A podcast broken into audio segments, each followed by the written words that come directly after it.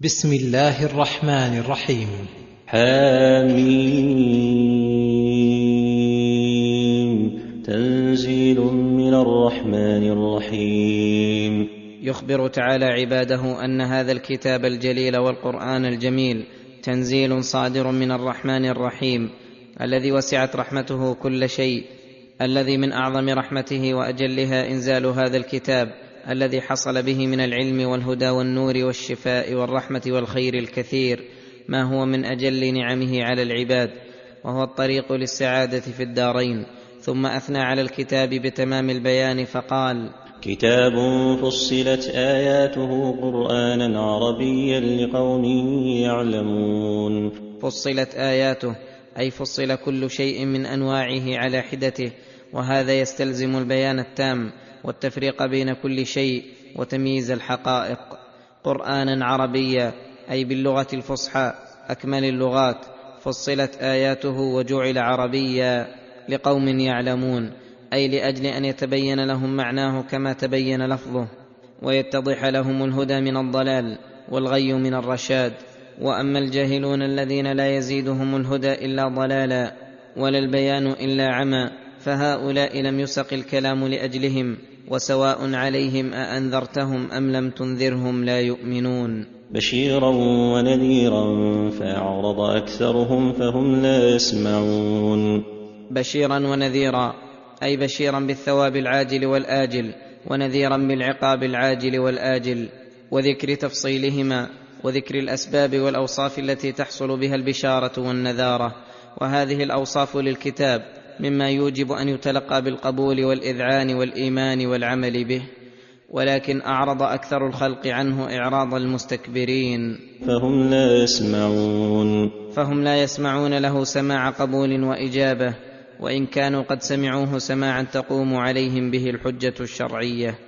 وقالوا قلوبنا في أكنة مما تدعونا إليه وفي آذاننا وقر ومن بيننا وبينك حجاب ومن بيننا وبينك حجاب فاعمل إننا عاملون. وقالوا أي هؤلاء المعرضون عنه مبينين عدم انتفاعهم به بسد الأبواب الموصلة إليه قلوبنا في أكنة أي أغطية مغشاة مما تدعونا إليه وفي آذاننا وقر أي صمم فلا نسمع لك ومن بيننا وبينك حجاب فلا نراك. القصد من ذلك أنهم أظهروا الإعراض عنه من كل وجه وأظهروا بغضه والرضا بما هم عليه. ولهذا قالوا فاعمل إننا عاملون. أي كما رضيت بالعمل بدينك فإننا راضون كل الرضا بالعمل في ديننا. وهذا من أعظم الخذلان حيث رضوا بالضلال عن الهدى واستبدلوا الكفر بالإيمان وباعوا الآخرة بالدنيا. قل إنما أنا بشر مثلكم يوحى إلي أنما إلهكم أنما إلهكم إله واحد فاستقيموا إليه واستغفروه. قل لهم يا ايها النبي انما أنا بشر مثلكم يوحى الي أي هذه صفتي ووظيفتي. أني بشر مثلكم. ليس بيدي من الأمر شيء ولا عندي ما تستعجلون به. وإنما فضلني الله عليكم وميزني وخصني بالوحي الذي أوحاه إلي وأمرني باتباعه ودعوتكم إليه. فاستقيموا إليه. أي اسلكوا الصراط الموصل إلى الله تعالى بتصديق الخير الذي أخبر به واتباع الأمر واجتناب النهي. هذه حقيقة الاستقامة. ثم الدوام على ذلك وفي قوله إليه تنبيه على الإخلاص وأن العامل ينبغي له أن يجعل مقصوده وغايته التي يعمل لأجلها الوصول إلى الله وإلى دار كرامته فبذلك يكون عمله خالصا صالحا نافعا وبفواته يكون عمله باطلا. ولما كان العبد ولو حرص على الاستقامة لا بد أن يحصل منه خلل بتقصير بمأمور أو ارتكاب منهي أمر بدواء ذلك بالاستغفار المتضمن للتوبة فقال واستغفروه. ثم توعد من ترك الاستقامة فقال وويل للمشركين الذين لا يؤتون الزكاة وهم بالآخرة هم كافرون. أي الذين عبدوا من دونه من لا يملك نفعا ولا ضرا ولا موتا ولا حياة ولا نشورا ودنسوا أنفسهم فلم يزكوها بتوحيد ربهم والإخلاص له.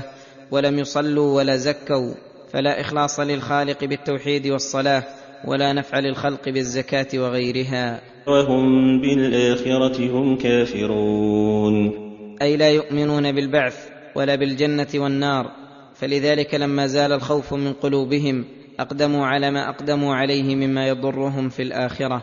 ولما ذكر الكافرين ذكر المؤمنين ووصفهم وجزاءهم فقال إن الذين آمنوا وعملوا الصالحات لهم أجر غير ممنون. إن الذين آمنوا بهذا الكتاب وما اشتمل عليه مما دعا إليه من الإيمان وصدقوا إيمانهم بالأعمال الصالحة الجامعة للإخلاص والمتابعة لهم أجر أي عظيم غير ممنون أي غير مقطوع ولا نافذ بل هو مستمر مدى الأوقات متزايد على الساعات مشتمل على جميع اللذات والمشتهيات.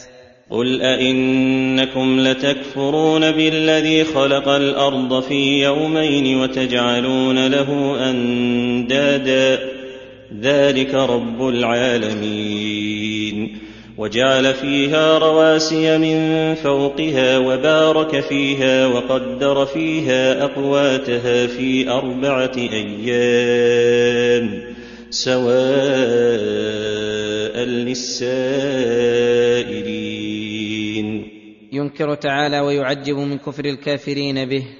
الذين جعلوا معه أندادا يشركونهم معه ويبذلون لهم ما يشاءون من عباداتهم ويسوونهم بالرب العظيم الملك الكريم الذي خلق الأرض الكثيفة العظيمة في يومين ثم دحاها في يومين بأن جعل فيها رواسي من فوقها ترسيها عن الزوال والتزلزل وعدم الاستقرار فكمل خلقها ودحاها وإخراج أقواتها وتوابع ذلك في أربعة أيام سواء للسائلين عن ذلك فلا ينبئك مثل خبير فهذا الخبر الصادق الذي لا زيادة فيه ولا نقص.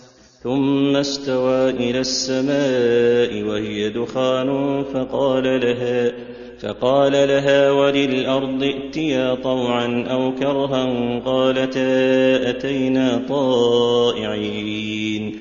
ثم بعد أن خلق الأرض استوى أي قصد إلى خلق السماء وهي دخان قد ثار على وجه الماء.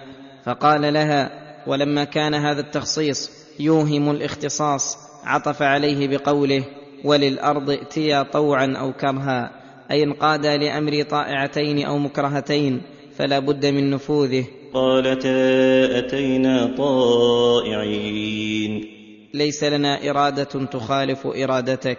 فقضاهن سبع سماوات في يومين وأوحى في كل سماء أمرها. فقضاهن سبع سماوات في يومين فتم خلق السماوات والأرض في ستة أيام أولها يوم الأحد وآخرها يوم الجمعة مع أن قدرة الله ومشيئته صالحة لخلق الجميع في لحظة واحدة ولكن مع أنه قدير فهو حكيم رفيق فمن حكمته ورفقه أن جعل خلقها في هذه المدة المقدرة. واعلم أن ظاهر هذه الآية مع قوله تعالى في النازعات لما ذكر خلق السماوات قال والأرض بعد ذلك دحاها يظهر منهما التعارض. مع أن كتاب الله لا تعارض فيه ولا اختلاف والجواب عن ذلك ما قاله كثير من السلف أن خلق الأرض وصورتها متقدم على خلق السماوات كما هنا ودحي الأرض بأن أخرج منها ماءها ومرعاها والجبال أرساها متأخر عن خلق السماوات كما في سورة النازعات ولهذا قال فيها والأرض بعد ذلك دحاها أخرج منها إلى آخره. ولم يقل والأرض بعد ذلك خلقها وقوله وأوحى في كل سماء أمرها أي الأمر والتدبير اللائق بها التي اقتضته حكمة احكم الحاكمين. وزينا السماء الدنيا بمصابيح وحفظا ذلك تقدير العزيز العليم. وزينا السماء الدنيا بمصابيح هي النجوم يستنار بها ويهتدى. وتكون زينة وجمالا للسماء ظاهرا وجمالا لها باطنا بجعلها رجوما للشياطين لئلا يسترق السمع فيها. ذلك تقدير العزيز العليم. ذلك المذكور من الأرض وما فيها والسماء وما فيها تقدير العزيز العليم الذي عزته قهر بها الأشياء ودبرها وخلق بها المخلوقات. العليم. الذي أحاط علمه بالمخلوقات والغائب والشاهد فترك المشركين الإخلاص لهذا الرب العظيم الواحد القهار الذي انقادت المخلوقات لأمره ونفذ فيها قدره من أعجب الأشياء واتخاذهم له أندادا يسوونهم به وهم ناقصون في أوصافهم وأفعالهم أعجب وأعجب ولا دواء لهؤلاء إن استمر إعراضهم إلا العقوبات الدنيوية والأخروية. فلهذا خوفهم بقوله فإن أعرضوا فقل أنذرتكم صاعقة مثل صاعقة عاد وثمود إذ جاءتهم الرسل من بين أيديهم ومن خلفهم ألا تعبدوا إلا الله قالوا لو شاء ربنا لأنزل ملائكة فإنا بما أرسلتم به كافرون. أي فإن أعرض هؤلاء المكذبون بعدما بين لهم من أوصاف القرآن الحميدة ومن صفات الإله العظيم فقل أنذرتكم صاعقة أي عذابا يستأصلكم ويجتاحكم مثل صاعقة عاد وثمود القبيلتين المعروفتين حيث اجتاحهم العذاب وحل عليهم وبيل العقاب وذلك بظلمهم وكفرهم حيث جاءتهم الرسل من بين أيديهم ومن خلفهم أن يتبع بعضهم بعضا متوالين ودعوتهم جميعا واحدة ألا تعبدوا إلا الله أن يأمرون بالإخلاص لله وينهونهم عن الشرك فردوا رسالتهم وكذبوهم قالوا لو شاء ربنا لأنزل ملائكة. أي وأما أنتم فبشر مثلنا. فإنا بما أرسلتم به كافرون. وهذه الشبهة لم تزل متوارثة بين المكذبين من الأمم وهي من أوهى الشبه فإنه ليس من شرط الإرسال أن يكون المرسل ملكا وإنما شرط الرسالة أن يأتي الرسول بما يدل على صدقه فليقدحوا إن استطاعوا بصدقهم بقادح عقلي أو شرعي ولن يستطيعوا إلى ذلك سبيلا. فأما عاد فاستكبروا في الأرض بغير الحق وقالوا من أشد منا قوة؟ أولم يروا أن الله الذي خلقهم هو أشد منهم قوة؟ وكانوا بآياتنا يجحدون. هذا تفصيل لقصة هاتين الأمتين عاد وثمود. فأما عاد فكانوا مع كفرهم بالله وجحدهم بآيات الله وكفرهم برسله مستكبرين في الأرض قاهرين لمن حولهم من العباد ظالمين لهم. قد أعجبتهم قوتهم وقالوا من أشد منا قوة؟ قال تعالى ردا عليهم بما يعرفه كل أحد. أولم يروا أن الله الذي خلقهم هو أشد منهم قوة فلولا خلقه إياهم لم يوجدوا فلو نظروا إلى هذه الحال نظرا صحيحا لم يغتروا بقوتهم فعاقبهم الله عقوبة تناسب قوتهم التي اغتروا بها. فأرسلنا عليهم ريحا صرصرا في أيام نحسات لنذيقهم لنذيقهم عذاب الخزي في الحياة الدنيا ولعذاب الآخرة أخزى وهم لا ينصرون. فأرسلنا عليهم ريحا صرصرا أي ريحا عظيمة من قوتها وشدتها لها صوت مزعج كالرعد القاصف فسخرها الله عليهم سبع ليال وثمانية أيام حسوما فترى القوم فيها صرعى كأنهم أعجاز نخل خاوية. نحسات فدمرتهم وأهلكتهم فأصبحوا لا يرى إلا مساكنهم. وقال هنا لنذيقهم عذاب الخزي في الحياة الدنيا ولعذاب الآخرة أخزى وهم لا ينصرون. لنذيقهم عذاب الخزي في الحياة الدنيا الذي اختزوا به وافتضحوا بين الخليقة. ولعذاب الآخرة أخزى وهم لا ينصرون. أي لا يمنعون من عذاب الله ولا يمنعون أنفسهم. وأما ثمود فهديناهم فاستحبوا العمى على الهدى فأخذتهم صاعقة العذاب الهون فأخذتهم صاعقة العذاب الهون بما كانوا يكسبون.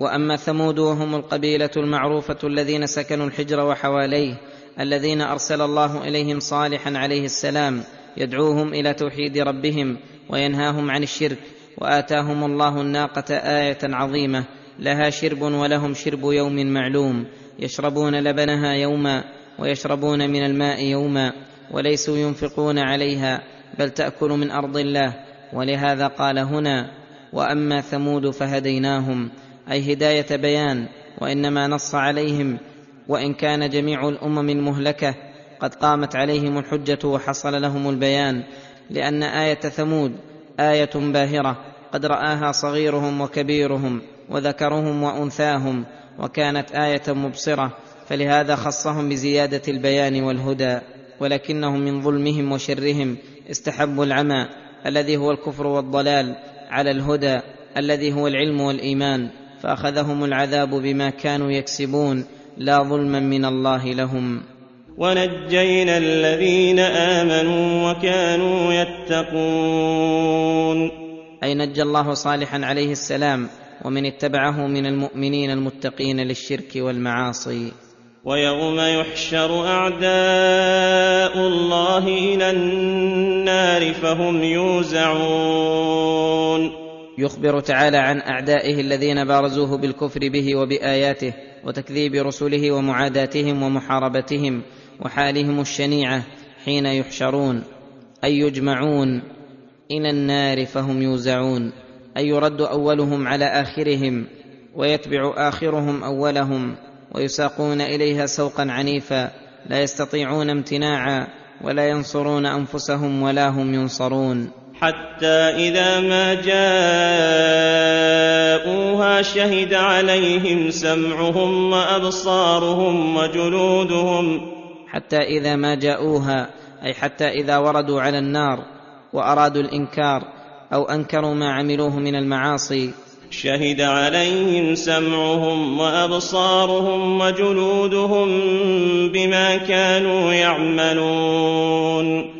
شهد عليهم سمعهم وأبصارهم وجلودهم عموم بعد خصوص بما كانوا يعملون. أي شهد عليهم كل عضو من أعضائهم فكل عضو يقول أنا فعلت كذا وكذا يوم كذا وكذا وخص هذه الأعضاء الثلاثة لأن أكثر الذنوب إنما تقع بها أو بسببها. فإذا شهدت عليهم عاتبوها وقالوا لجلودهم لم شهدتم علينا قالوا أنطقنا الله قالوا أنطقنا الله الذي أنطق كل شيء وهو خلقكم أول مرة وإليه ترجعون وقالوا لجلودهم هذا دليل على أن الشهادة تقع من كل عضو كما ذكرنا. لم شهدتم علينا ونحن ندافع عنكن. قالوا أنطقنا الله الذي أنطق كل شيء. فليس في إمكاننا الامتناع عن الشهادة حين أنطقنا الذي لا يستعصي عن مشيئته أحد. وهو خلقكم أول مرة وإليه ترجعون. وهو خلقكم أول مرة فكما خلقكم بذواتكم وأجسامكم خلق أيضا صفاتكم ومن ذلك الإنطاق. وإليه ترجعون. وإليه ترجعون في الآخرة فيجزيكم بما عملتم ويحتمل أن المراد بذلك الاستدلال على البعث بالخلق الأول كما هو طريقة القرآن. وما كنتم تستترون ان يشهد عليكم سمعكم ولا ابصاركم ولا جلودكم أي وما كنتم تختفون عن شهاده اعضائكم عليكم ولا تحاذرون من ذلك. ولكن ظننتم ان الله لا يعلم كثيرا مما تعملون. ولكن ظننتم باقدامكم على المعاصي. أن الله لا يعلم كثيرا مما تعملون. فلذلك صدر منكم ما صدر وهذا الظن صار سبب هلاكهم وشقائهم ولهذا قال وذلكم ظنكم الذي ظننتم بربكم أرداكم أرداكم فأصبحتم من الخاسرين. وذلكم ظنكم الذي ظننتم بربكم الظن السيء حيث ظننتم به ما لا يليق بجلاله أرداكم أي أهلككم. فأصبحتم من الخاسرين. فأصبحتم من الخاسرين لأنفسهم وأهليهم وأديانهم بسبب الأعمال التي أوجبها لكم ظنكم القبيح بربكم. فحقت عليكم كلمة العقاب والشقاء ووجب عليكم الخلود الدائم في العذاب. الذي لا يفتر عنهم ساعة. فإن يصبروا فالنار مثوى لهم وإن يستعتبوا فما هم من المعتبين. فإن يصبروا فالنار مثوى لهم فلا جلد عليها ولا صبر وكل حالة قدر إمكان الصبر عليها فالنار لا يمكن الصبر عليها وكيف الصبر على نار قد اشتد حرها؟ وزادت على نار الدنيا بسبعين ضعفا وعظم غليان حميمها وزاد نتن صديدها وتضاعف برد زمهريرها وعظمت سلاسلها وأغلالها وكبرت مقامعها وغلظ خزانها وزال ما في قلوبهم من رحمتهم وختام ذلك سخط الجبار وقوله لهم حين يدعونه ويستغيثون اخسأوا فيها ولا تكلمون.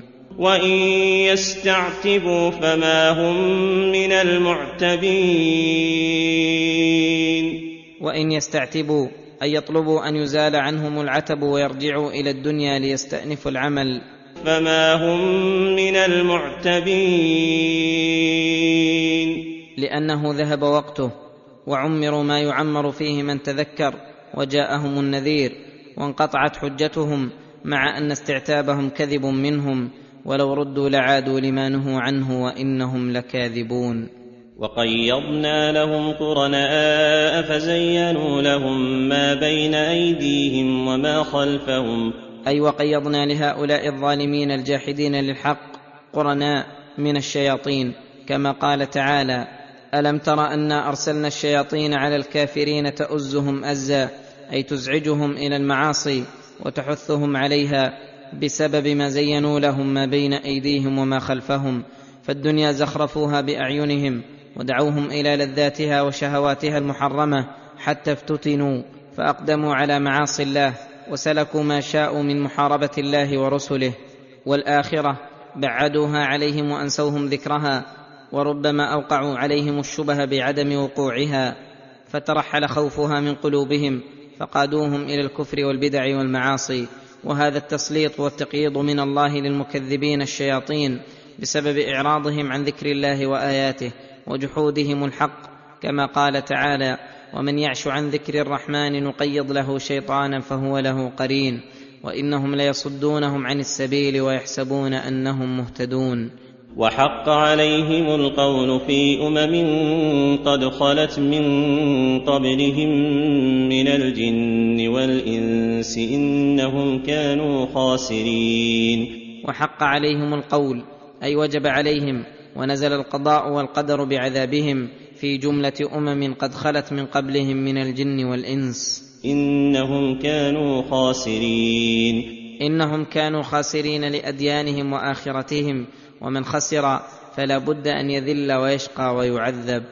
وقال الذين كفروا لا تسمعوا لهذا القرآن والغوا فيه لعلكم تغلبون. يخبر تعالى عن إعراض الكفار عن القرآن وتواصيهم بذلك فقال وقال الذين كفروا لا تسمعوا لهذا القرآن أي أعرضوا عنه بأسماعكم وإياكم أن تلتفتوا أو تصغوا إليه ولا إلى من جاء به.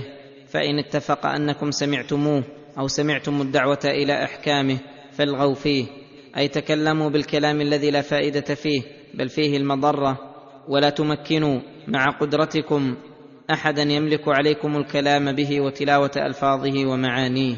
هذا لسان حالهم ولسان مقالهم في الإعراض عن هذا القرآن. لعلكم تغلبون. لعلكم إن فعلتم ذلك تغلبون. وهذه شهادة من الأعداء. واوضح الحق ما شهدت به الأعداء فإنهم لم يحكموا بغلبتهم لمن جاء بالحق إلا في حال الإعراض عنه والتواصي بذلك.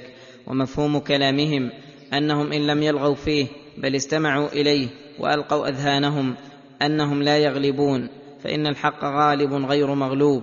يعرف هذا أصحاب الحق وأعداؤه. ولما كان هذا ظلما منهم وعنادا لم يبق فيه مطمع للهداية. فلم يبق إلا عذابهم ونكالهم ولهذا قال فلنذيقن الذين كفروا عذابا شديدا ولنجزينهم أسوأ الذي كانوا يعملون. وهو الكفر والمعاصي فإنها أسوأ ما كانوا يعملون لكونهم يعملون المعاصي وغيرها فالجزاء بالعقوبة إنما هو على عمل الشر ولا يظلم ربك احدا. ذلك جزاء أعداء الله النار. النار لهم فيها دار الخلد جزاء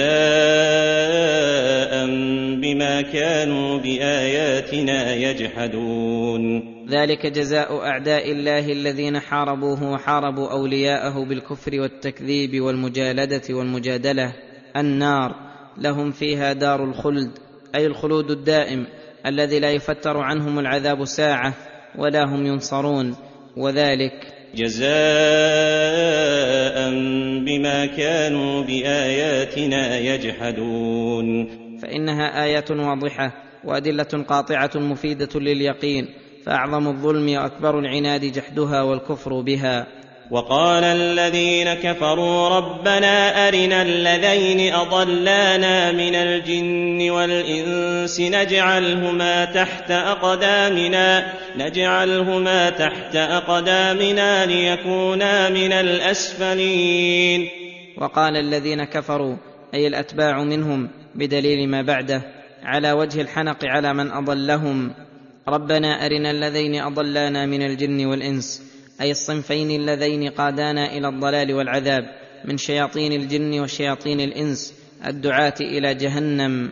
نجعلهما تحت أقدامنا ليكونا من الأسفلين. أي الأذلين المهانين كما أضلونا وفتنونا وصاروا سببا لنزولنا. ففي هذا بيان حنق بعضهم على بعض وتبري بعضهم من بعض. إن الذين قالوا ربنا الله ثم استقاموا تتنزل عليهم الملائكة تتنزل عليهم الملائكة ألا تخافوا ألا تخافوا ولا تحزنوا وأبشروا بالجنة وأبشروا بالجنة التي كنتم توعدون. يخبر تعالى عن أوليائه وفي ضمن ذلك تنشيطهم والحث على الاقتداء بهم فقال إن الذين قالوا ربنا الله ثم استقاموا أي اعترفوا ونطقوا ورضوا بربوبية الله تعالى واستسلموا لأمره ثم استقاموا على الصراط المستقيم علما وعملا فلهم البشرى في الحياة الدنيا وفي الآخرة. تتنزل عليهم الملائكة الكرام أي يتكرر نزولهم عليهم مبشرين لهم عند الاحتضار. ألا تخافوا ولا تحزنوا وأبشروا بالجنة. ألا تخافوا على ما يستقبل من أمركم ولا تحزنوا على ما مضى فنفوا عنهم المكروه الماضي والمستقبل.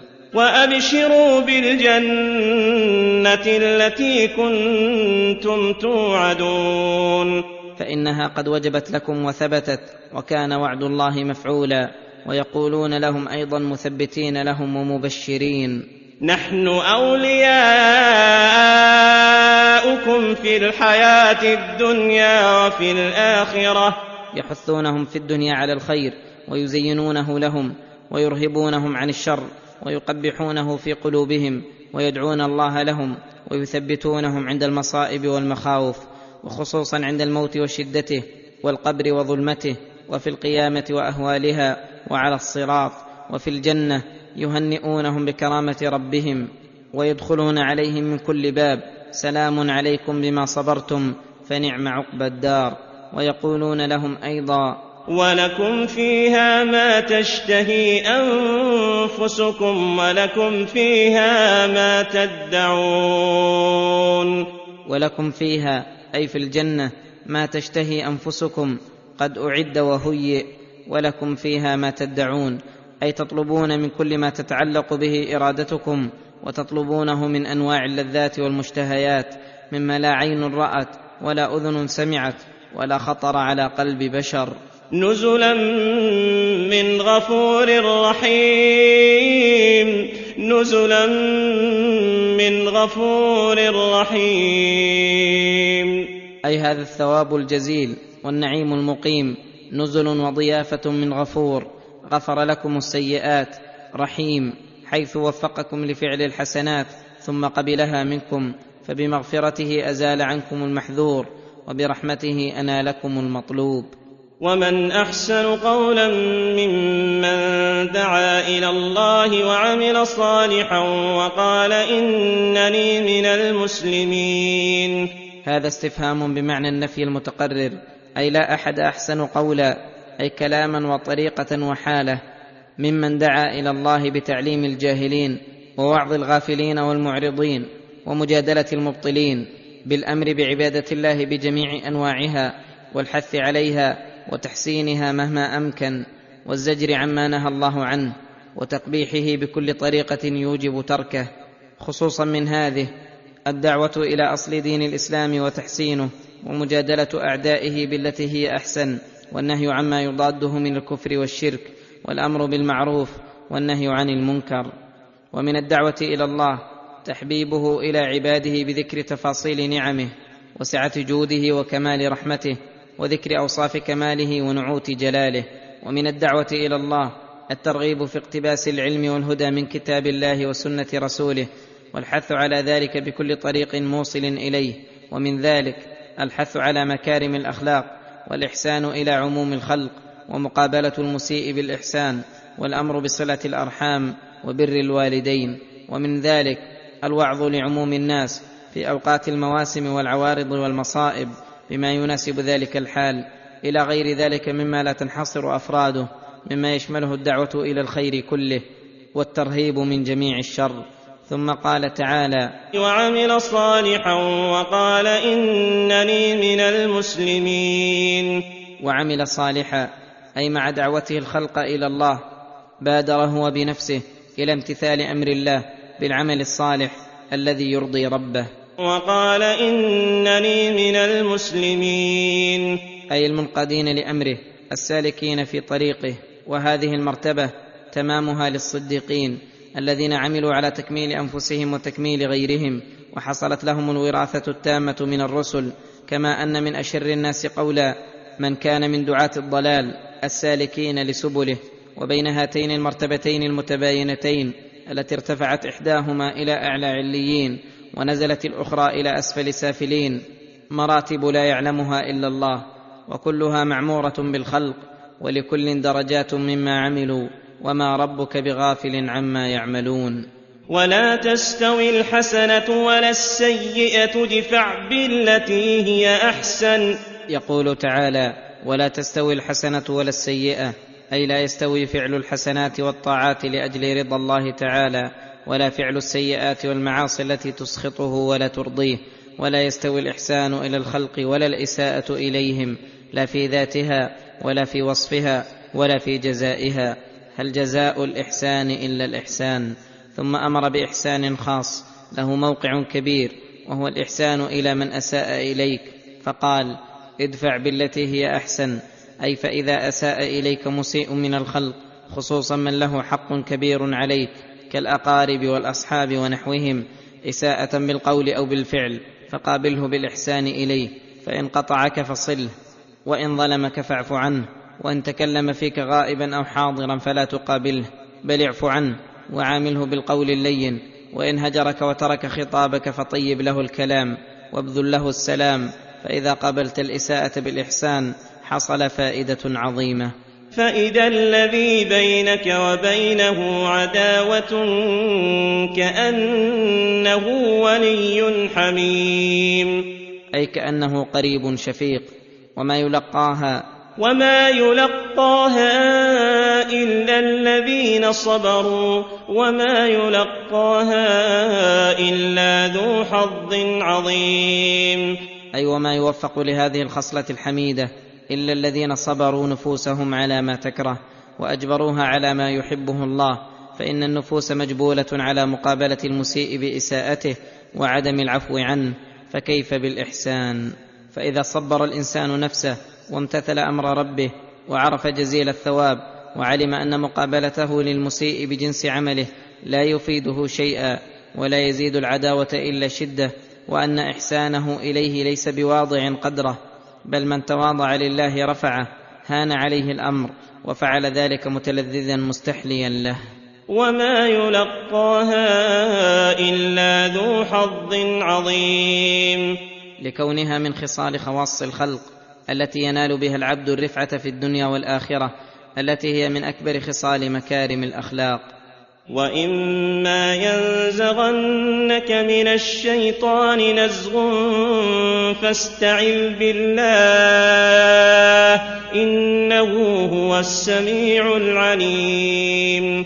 لما ذكر تعالى ما يقابل به العدو من الإنس وهو مقابلة إساءته بالإحسان ذكر ما يدفع به العدو الجني. وهو الاستعاذة بالله والاحتماء من شره فقال وإما ينزغنك من الشيطان نزغ أي أي وقت من الأوقات أحسست بشيء من نزغات الشيطان أي من وساوسه وتزيينه للشر وتكسيله عن الخير وإصابة ببعض الذنوب وإطاعة له ببعض ما يأمر به. فاستعذ بالله. أي اسأله مفتقرا إليه أن يعيذك ويعصمك منه. إنه هو السميع العليم. فإنه يسمع قولك وتضرعك ويعلم حالك واضطرارك إلى عصمته وحمايته. ومن آياته الليل والنهار والشمس والقمر. لا تسجدوا للشمس ولا للقمر واسجدوا لله. ثم ذكر تعالى أن من آياته الدالة على كمال قدرته ونفوذ مشيئته وسعة سلطانه ورحمته بعباده وأنه الله وحده لا شريك له الليل والنهار. هذا بمنفعة ضيائه وتصرف العباد فيه وهذا بمنفعة ظلمه وسكون الخلق فيه. والشمس والقمر اللذان لا تستقيم معايش العباد ولا أبدانهم ولا أبدان حيواناتهم إلا بهما وبهما من المصالح ما لا يحصى عدده. لا تسجدوا للشمس ولا للقمر فإنهما مدبران مسخران مخلوقان. واسجدوا لله الذي خلقهن إن كنتم إياه تعبدون. واسجدوا لله الذي خلقهن أي اعبدوه وحده لأنه الخالق العظيم ودعوا عبادة ما سواه من المخلوقات وإن كبر جرمه وكثرت مصالحه فإن ذلك ليس منه. وإنما هو من خالقه تبارك وتعالى. إن كنتم إياه تعبدون. فخصوه بالعبادة وإخلاص الدين له. فإن استكبروا فالذين عند ربك يسبحون له بالليل والنهار وهم لا يسأمون. فإن استكبروا عن عبادة الله تعالى ولم ينقادوا لها فإنهم لن يضروا الله شيئا والله غني عنهم وله عباد مكرمون لا يعصون الله ما أمرهم ويفعلون ما يؤمرون ولهذا قال فالذين عند ربك يعني الملائكة المقربين يسبحون له بالليل والنهار وهم لا يسأمون. أي لا يملون من عبادته لقوتهم وشدة الداعي القوي منهم إلى ذلك. ومن آياته أنك ترى الأرض خاشعة فإذا أنزلنا عليها الماء اهتزت وربت. ومن آياته الدالة على كمال قدرته وانفراده بالملك والتدبير والوحدانية أنك ترى الأرض خاشعة أي لا نبات فيها فإذا أنزلنا عليها الماء أي المطر اهتزت أي تحركت بالنبات. ثم أنبتت من كل زوج بهيج فيحيي به العباد والبلاد. إن الذي أحياها لمحيي الموتى. إن الذي أحياها بعد موتها وهمودها لمحيي الموتى من قبورهم إلى يوم بعثهم ونشورهم. إنه على كل شيء قدير. فكما لم تعجز قدرته على إحياء الأرض بعد موتها لا تعجز عن إحياء الموتى. إن الذين يلحدون في آياتنا لا يخفون علينا. أفمن يلقى في النار خير أم من يأتي آمنا يوم القيامة؟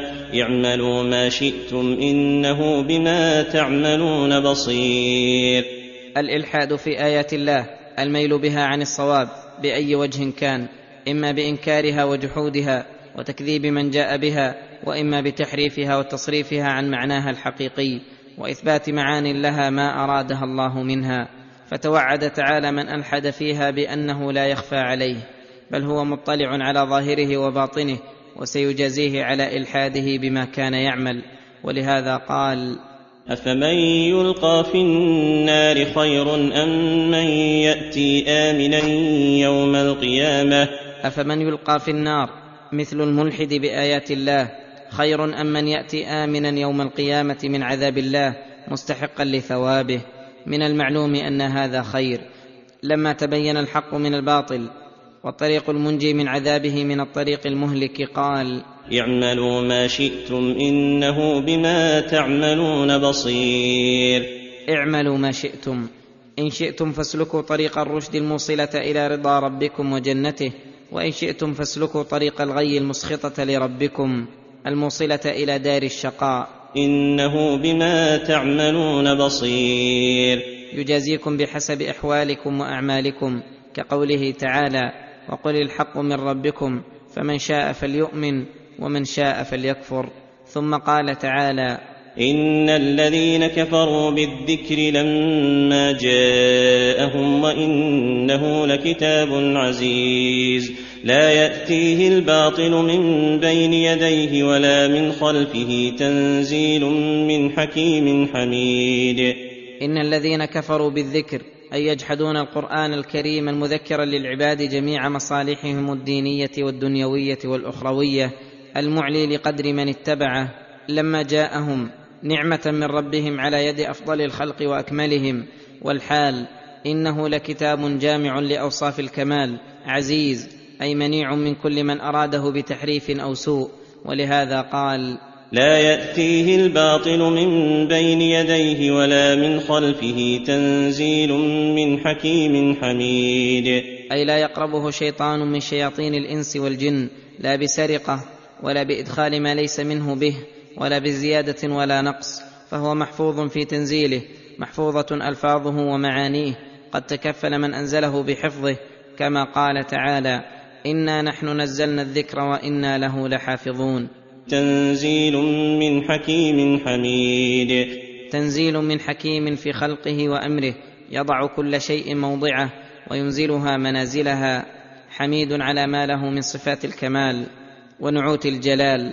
وعلى ما له من العدل والإفضال فلهذا كان كتابه مشتملا على تمام الحكمة وعلى تحصيل المصالح والمنافع ودفع المفاسد والمضار التي يحمد عليها. ما يقال لك إلا ما قد قيل للرسل من قبلك إن ربك لذو مغفرة وذو عقاب أليم. أي ما يقال لك أيها الرسول من الأقوال الصادرة ممن كذبك وعاندك إلا ما قد قيل للرسل من قبلك أي من جنسها بل ربما إنهم تكلموا بكلام واحد كتعجب جميع الأمم المكذبة للرسل من دعوتهم إلى الإخلاص لله وعبادته وحده لا شريك له وردهم هذا بكل طريق يقدرون عليه وقولهم ما أنتم إلا بشر مثلنا. واقتراحهم على رسلهم الآيات التي لا يلزمهم الإتيان بها ونحو ذلك من أقوال أهل التكذيب. لما تشابهت قلوبهم في الكفر تشابهت أقوالهم وصبر الرسل عليهم السلام على أذاهم وتكذيبهم فاصبر كما صبر من قبلك. ثم دعاهم إلى التوبة والإتيان بأسباب المغفرة وحذرهم من الاستمرار على الغي فقال إن ربك لذو مغفرة وذو عقاب أليم. إن ربك لذو مغفرة أي عظيمة يمحو بها كل ذنب لمن أقلع وتاب. وذو عقاب أليم لمن أصر واستكبر. ولو جعلناه قرآنا أعجميا لقالوا لولا فصلت آياته أأعجمي وعربي. قل هو للذين آمنوا هدى وشفاء والذين لا يؤمنون في آذانهم وقر وهو عليهم عمى. أولئك ينادون من مكان بعيد. يخبر تعالى عن فضله وكرمه حيث أنزل كتابه عربيا على الرسول العربي بلسان قومه ليبين لهم وهذا مما يوجب لهم زيادة الاعتناء به والتلقي له والتسليم وأنه لو جعله قرآنا أعجميا بلغة غير العرب لاعترض المكذبون وقالوا لولا فصلت آياته أي هلا بينت آياته ووضحت وفسرت أأعجمي وعربي؟ أي كيف يكون محمد عربيا والكتاب أعجمي؟ هذا لا يكون. فنفى الله تعالى كل أمر يكون فيه شبهة لأهل الباطل عن كتابه ووصفه بكل وصف يوجب لهم الانقياد ولكن المؤمنون الموفقون انتفعوا به وارتفعوا وغيرهم بالعكس من أحوالهم. ولهذا قال قل هو للذين امنوا هدى وشفاء. اي يهديهم لطريق الرشد والصراط المستقيم ويعلمهم من العلوم النافعه ما به تحصل الهدايه التامه وشفاء له من الاسقام البدنيه والاسقام القلبيه لأنه يزجر عن مساوئ الاخلاق واقبح الاعمال ويحث على التوبه النصوح التي تغسل الذنوب وتشفي القلب. والذين لا يؤمنون في آذانهم وقر وهو عليهم عمى. والذين لا يؤمنون بالقرآن في آذانهم وقر أي صمم عن استماعه وإعراض وهو عليهم عمى أي لا يبصرون به رشدا ولا يهتدون به ولا يزيدهم إلا ضلالا فإنهم إذا ردوا الحق ازدادوا عمى إلى عماهم وغيا إلى غيهم. أولئك ينادون من مكان بعيد. أي ينادون إلى الإيمان ويدعون إليه فلا يستجيبون. بمنزلة الذي ينادى وهو في مكان بعيد لا يسمع داعيا ولا يجيب مناديا.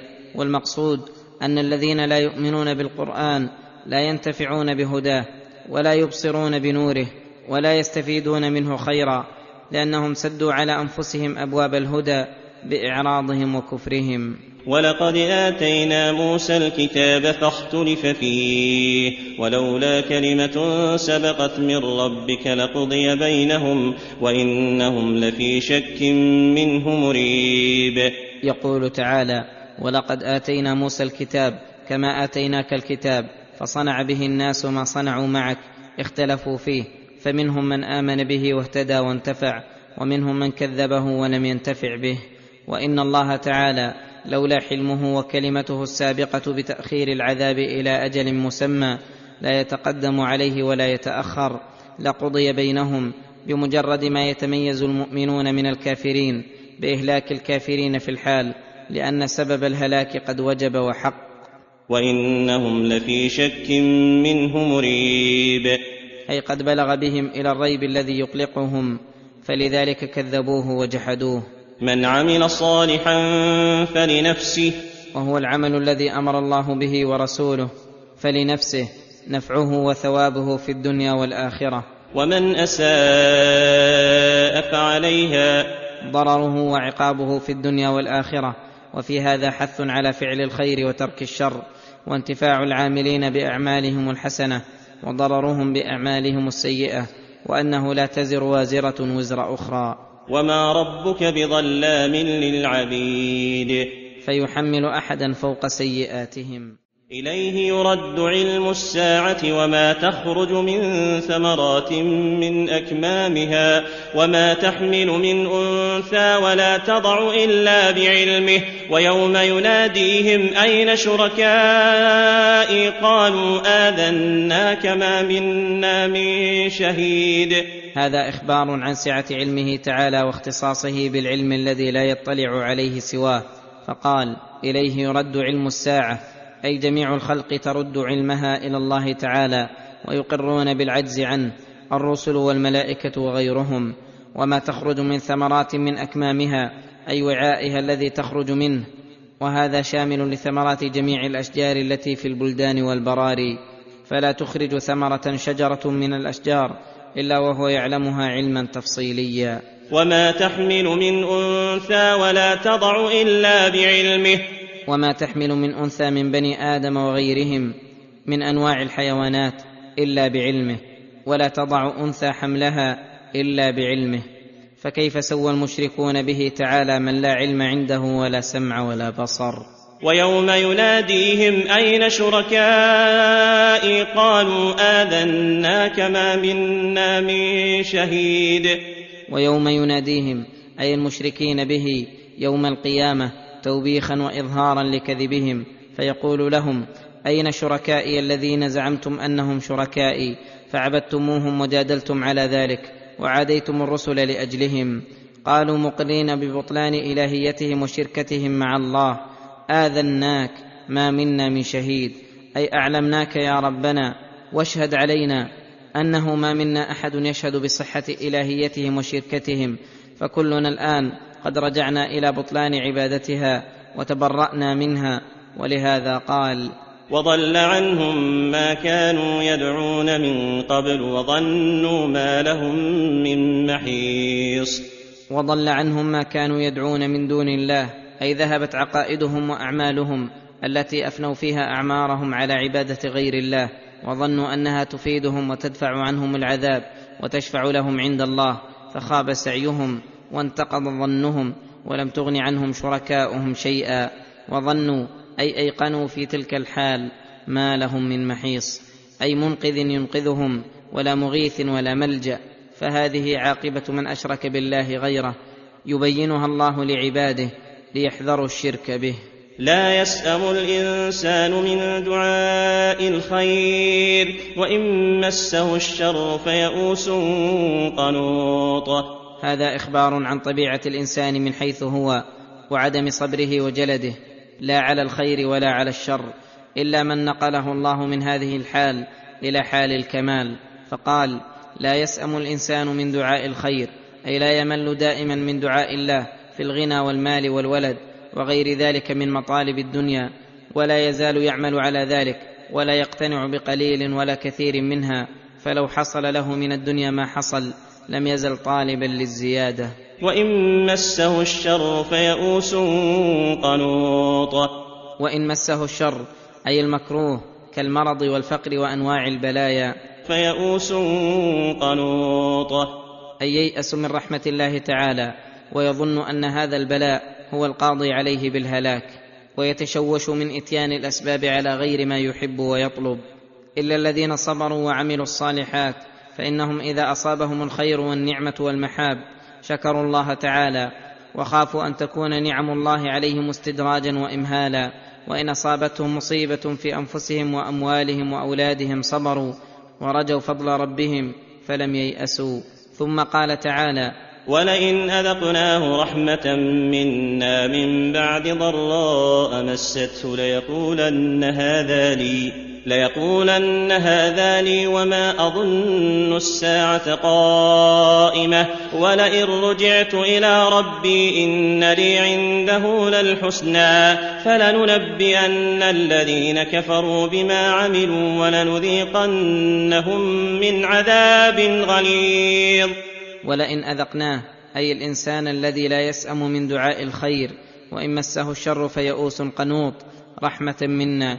أي بعد ذلك الشر الذي أصابه بأن عافاه الله من مرضه أو أغناه من فقره فإنه لا يشكر الله تعالى بل يبغي ويطغى ويقول هذا لي. أي أتاني لأني له أهل وأنا مستحق له. وما أظن الساعة قائمة وهذا إنكار منه للبعث. وكفر للنعمة والرحمة التي أذاقها الله له. ولئن رجعت إلى ربي إن لي عنده للحسنى. أي على تقدير إتيان الساعة وأني سأرجع إلى ربي إن لي عنده للحسنى. فكما حصلت لي النعمة في الدنيا فإنها ستحصل لي في الآخرة. وهذا من أعظم الجراءة والقول على الله بلا علم. فلهذا توعده الله بقوله فلننبئن الذين كفروا بما عملوا ولنذيقنهم من عذاب غليظ. أي شديد جدا. وإذا أنعمنا على الإنسان أعرض ونأى بجانبه وإذا مسه الشر فذو دعاء عريض. وإذا أنعمنا على الإنسان بصحة أو رزق أو غيرهما أعرض عن ربه وعن شكره ونأى أي ترفع بجانبه عجبا وتكبرا وإن مسه الشر أي المرض أو الفقر أو غيرهما. فذو دعاء عريض. أي كثير جدا لعدم صبره فلا صبر في الضراء ولا شكر في الرخاء إلا من هداه الله ومن عليه. قل ارايتم ان كان من عند الله ثم كفرتم به من اضل ممن هو في شقاق بعيد. أي قل لهؤلاء المكذبين بالقران المسارعين إلى الكفران ارايتم ان كان هذا القران من عند الله من غير شك ولا ارتياب ثم كفرتم به. من أضل ممن هو في شقاق بعيد. أي معاندة لله ولرسوله لأنه تبين لكم الحق والصواب ثم عدلتم عنه. لا إلى حق بل إلى باطل وجهل. فإذا تكونون أضل الناس وأظلمهم. سنريهم آياتنا في الآفاق وفي أنفسهم حتى يتبين لهم أنه الحق. أولم يكف بربك أنه على كل شيء شهيد. فإن قلتم أو شككتم بصحته وحقيقته فسيقيم الله لكم ويريكم من آياته في الآفاق كالآيات التي في السماء وفي الأرض وما يحدثه الله تعالى من الحوادث العظيمة الدالة للمستبصر على الحق. وفي أنفسهم مما اشتملت عليه أبدانهم من بديع آيات الله وعجائب صنعته وباهر قدرته وفي حلول العقوبات والمثلات في المكذبين ونصر المؤمنين حتى يتبين لهم من تلك الآيات بيانا لا يقبل الشك أنه الحق وما اشتمل عليه حق. وقد فعل تعالى فإنه أرى عباده من الآيات ما به تبين لهم أنه الحق ولكن الله هو الموفق للإيمان من شاء والخاذل لمن يشاء. أولم يكف بربك أنه على كل شيء شهيد؟ أي أولم يكفهم على أن القرآن حق ومن جاء به صادق بشهادة الله تعالى فإنه قد شهد له بالتصديق وهو أصدق الشاهدين. وأيده ونصره نصرا متضمنا لشهادته القولية عند من شك فيها. ألا إنهم في مرية من لقاء ربهم؟ ألا إنهم في مرية من لقاء ربهم أي في شك من البعث والقيامة وليس عندهم دار سوى الدار الدنيا فلذلك لم يعملوا للآخرة ولم يلتفتوا لها. ألا إنه بكل شيء محيط. علما وقدرة وعزة.